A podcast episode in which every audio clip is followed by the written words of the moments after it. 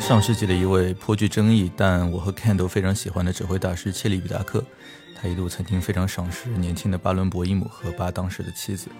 呃，也就是大提琴家杜普雷。那嗯，切利比达克还邀请夫妻二人跟他去远离世俗的海岛上，跟他去修炼两年，从而去领悟音乐的真谛啊。不过这个故事我是以前读到，我在录这期节目之前，我也没有再专门去查过考证里面的细节啊。那大概后面发生的事情呢，就是正值职业快速上升期的夫妻二人就惊得面面相觑啊，表示大师我们呃受宠若惊啊，谢谢你的钦点，但是明晚我们还有演出，咱们要不还是下次吧。谢里比达克也是很失望啊，表示你们这些年轻人还是太呃 naive。呃，我不确定是不是真的有这样一个给音乐家修炼的这个荒岛啊。有时候自己晚上我弹琴，但又怕扰邻的时候，呃，会有这番幻想。那今天之所以又想到这个岛呢，呃，很大程度上是因为最近在思考一个问题，那便是我的好搭档 Ken 现在不知在何处啊。呃，就是把 co-host 弄丢了这种事儿，就说起来挺不可思议的啊，甚至可能让你有点想报警。但是当你的 co-host 是一名在大洋彼岸修行艺术的呃艺术家的时候，好长一段时间杳无音信，倒也是给了我不少的遐想空间。啊，无论如何，反正咱们听众朋友里如果有看的近距离的朋友，可以偷偷给我报个平安，啊，呃，也不用去打扰他的修炼啊。如果有一天大这个大家发现响声博客突然更新了一期斯特拉文斯基的《春之祭》，那就说明啊，这个 Ken 同学又出现了啊。因为上回跟他做《春之祭》那期节目，其实就就临近尾声，就差临门一脚啊。呃，其实本来是想在春节前上线去蹭个热点的，但 anyway 啊，今天呢就由我自己来做单口相声。呃，想说说一个就不是特别出名的作曲家啊，叫呃马克思布鲁赫。那就说起他那点可怜的名气，呃，还很大程度上是来自他屈指可数的几部成名作，呃，比如说那个呃 G 小调小提琴协奏曲。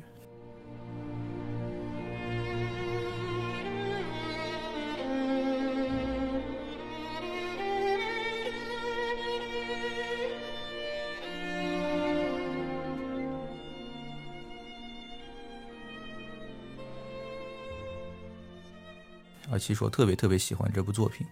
啊，但是 Ken 刚刚 check out，我就聊一部小提琴协奏曲，我觉得他回归后可能会揍我啊，万一他是在修炼武功怎么办？那布鲁克还有另外一部很有很有名的啊，这个作品叫《晚岛》，我其实曾经就在去年的差不多这个时候吧，也给大家在节目里呃介绍过啊，然后上海的疫情就爆发了啊，回想一下还挺讽刺的。呃，再加上一部我其实也不是特别熟悉的苏格兰幻想曲，就基本上就 that's it，就是你基本上在路上随便抓个人啊，他肯定说不出布鲁赫还有另外其他作品。当然了，坦白说，你如果在路上随便抓个人，这人还能知道布鲁赫，我觉得已经足够让人泪流满面的了啊。呃，今天我就主要特别想说，呃，就我最喜欢的一部布鲁赫的作品，呃，是他的遗作啊，八重奏。呃，不过来都来了，先顺便推荐他的另外一首晚期作品吧，就是，呃，那是呃好多年前了，呃，大概呃六七年前，我当时在慕尼黑的一家破 CD 店里买到了一张布鲁赫的室内乐作品，呃，里面听到的，呃，这名叫 F 大调中提琴和钢琴浪漫曲。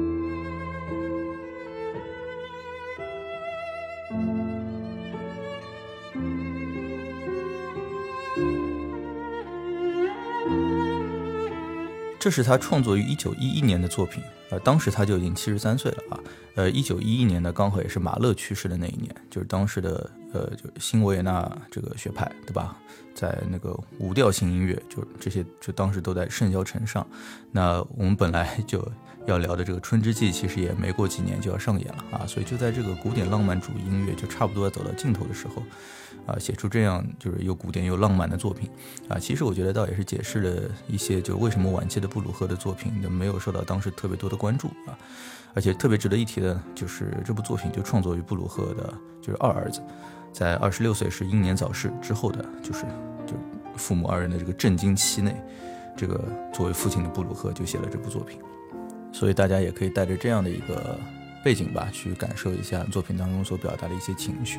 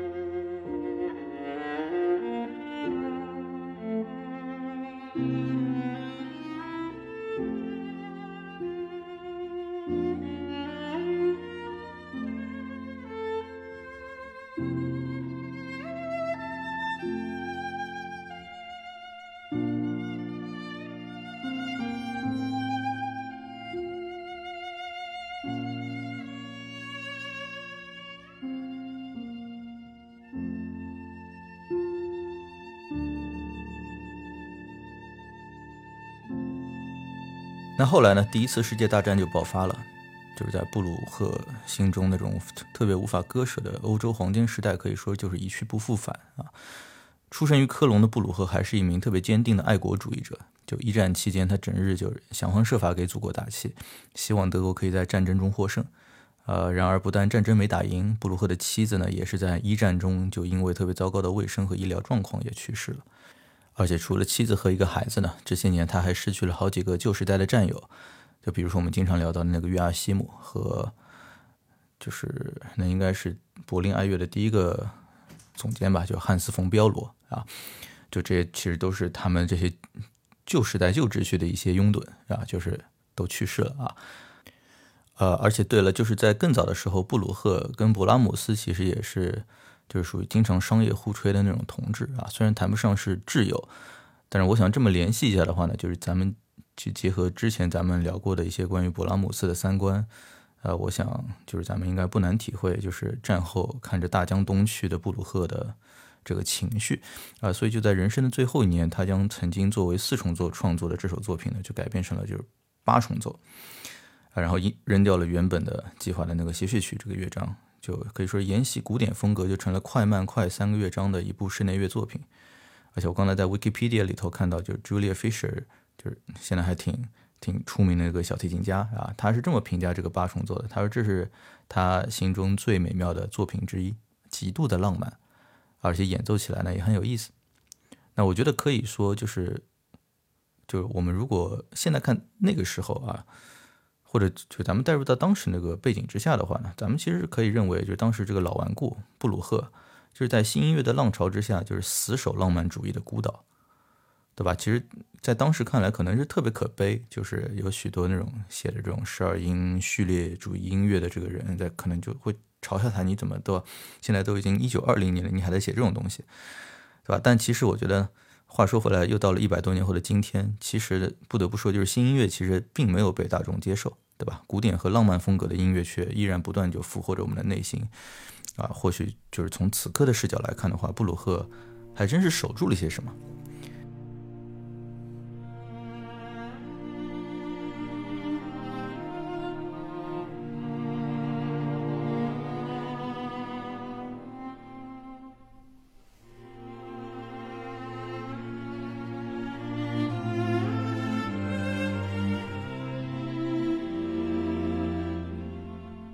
对吧？我们可以先来呃完整的听一下第一乐章。那我自己是特别喜欢开头这个主题，在就是整个乐章当中，就从一开始这种有点哀婉的，到当中充满活力，到最后特别就是慷慨激越的那种演变。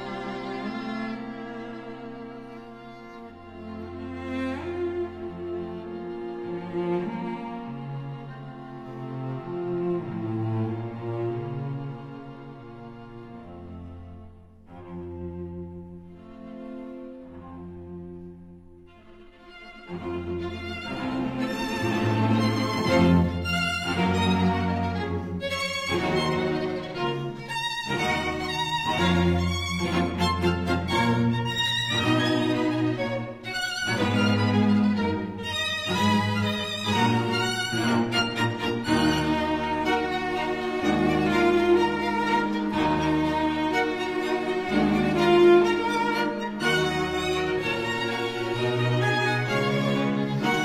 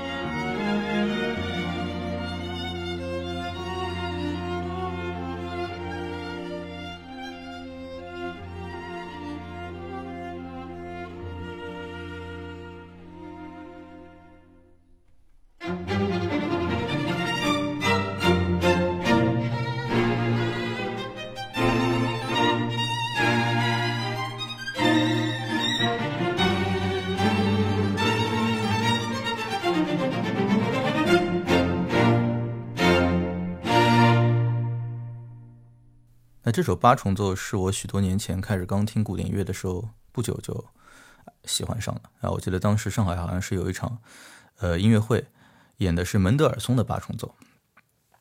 好像是索菲穆特来的。Anyway，就是当时就是我在 iTunes 上找了一张专辑，然后我我现在把它放在 show note 当中啊。就这张专辑的第一首作品是这个门德尔松的八重奏，第二首作品呢便是这个呃布鲁赫的八重奏。但但当时我都没有听说过布鲁赫这个作曲家啊，这很长一段时间我都没有去点开这个连作曲家我都不认识的作品啊，就是可以说，直到有一天我在就是街对面的星巴克戴着耳机看书的时候，就自动播放到了这首作品，就并且音乐和我当时正在读的那本小说是黑塞的那个小说叫《盖特路德》，产生了可以说非常神奇的化学反应。如果介意一些轻微剧透的朋友，可以往后调个三十秒左右啊。就是盖特路德，它是一段呃三角恋的故事，就当中的女主人公就叫盖特路德，是一个可以说完美的女性的形象，而里面的两个就是性格特别迥异的男主人公，啊、呃，其中那个呃叙事的这一位，就就第一人称视角的那位主人公，就是那种踏实正直的，呃，特别稳定的那种男性啊，所以女主人公给他发了张好人卡之后呢。就跟着那种充满艺术激情但特别不稳定的另外一个男主人公去结合了，啊，然后这个乐章里面就是又有点悲哀，又有特别沉着的那个第一主题，加上那个激情四射又就是不断试图去寻找出口的那种第二主题，啊，就仿佛就生长在了故事里面的这两位男主人公身上一样，啊，就让我第一次体会到了这种文学跟音乐交融的奇妙感觉啊，呃，我们听众如果感兴趣的话，也可以拿那本小说出来。这个边看边读，感受一下。那这个乐章就像前面就是 Julia Fisher 所说的那样，就是特别浪漫。我觉得这个浪漫就在于它的情感的广度特别大啊，就特别是最后三分钟里面，就仿佛就是已经得到了幸福，但哎，最终又失之交臂的那种感觉。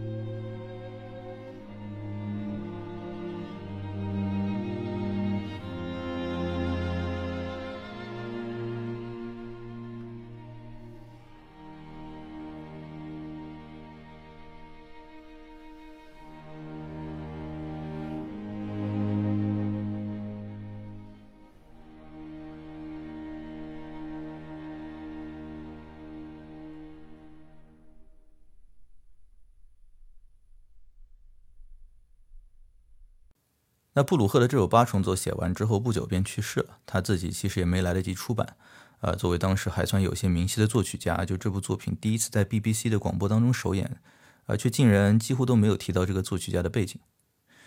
呃，包括这个作品的背景啊，所以这部作品基本上就是那次首演完之后，就基本上被彻底埋埋没了啊，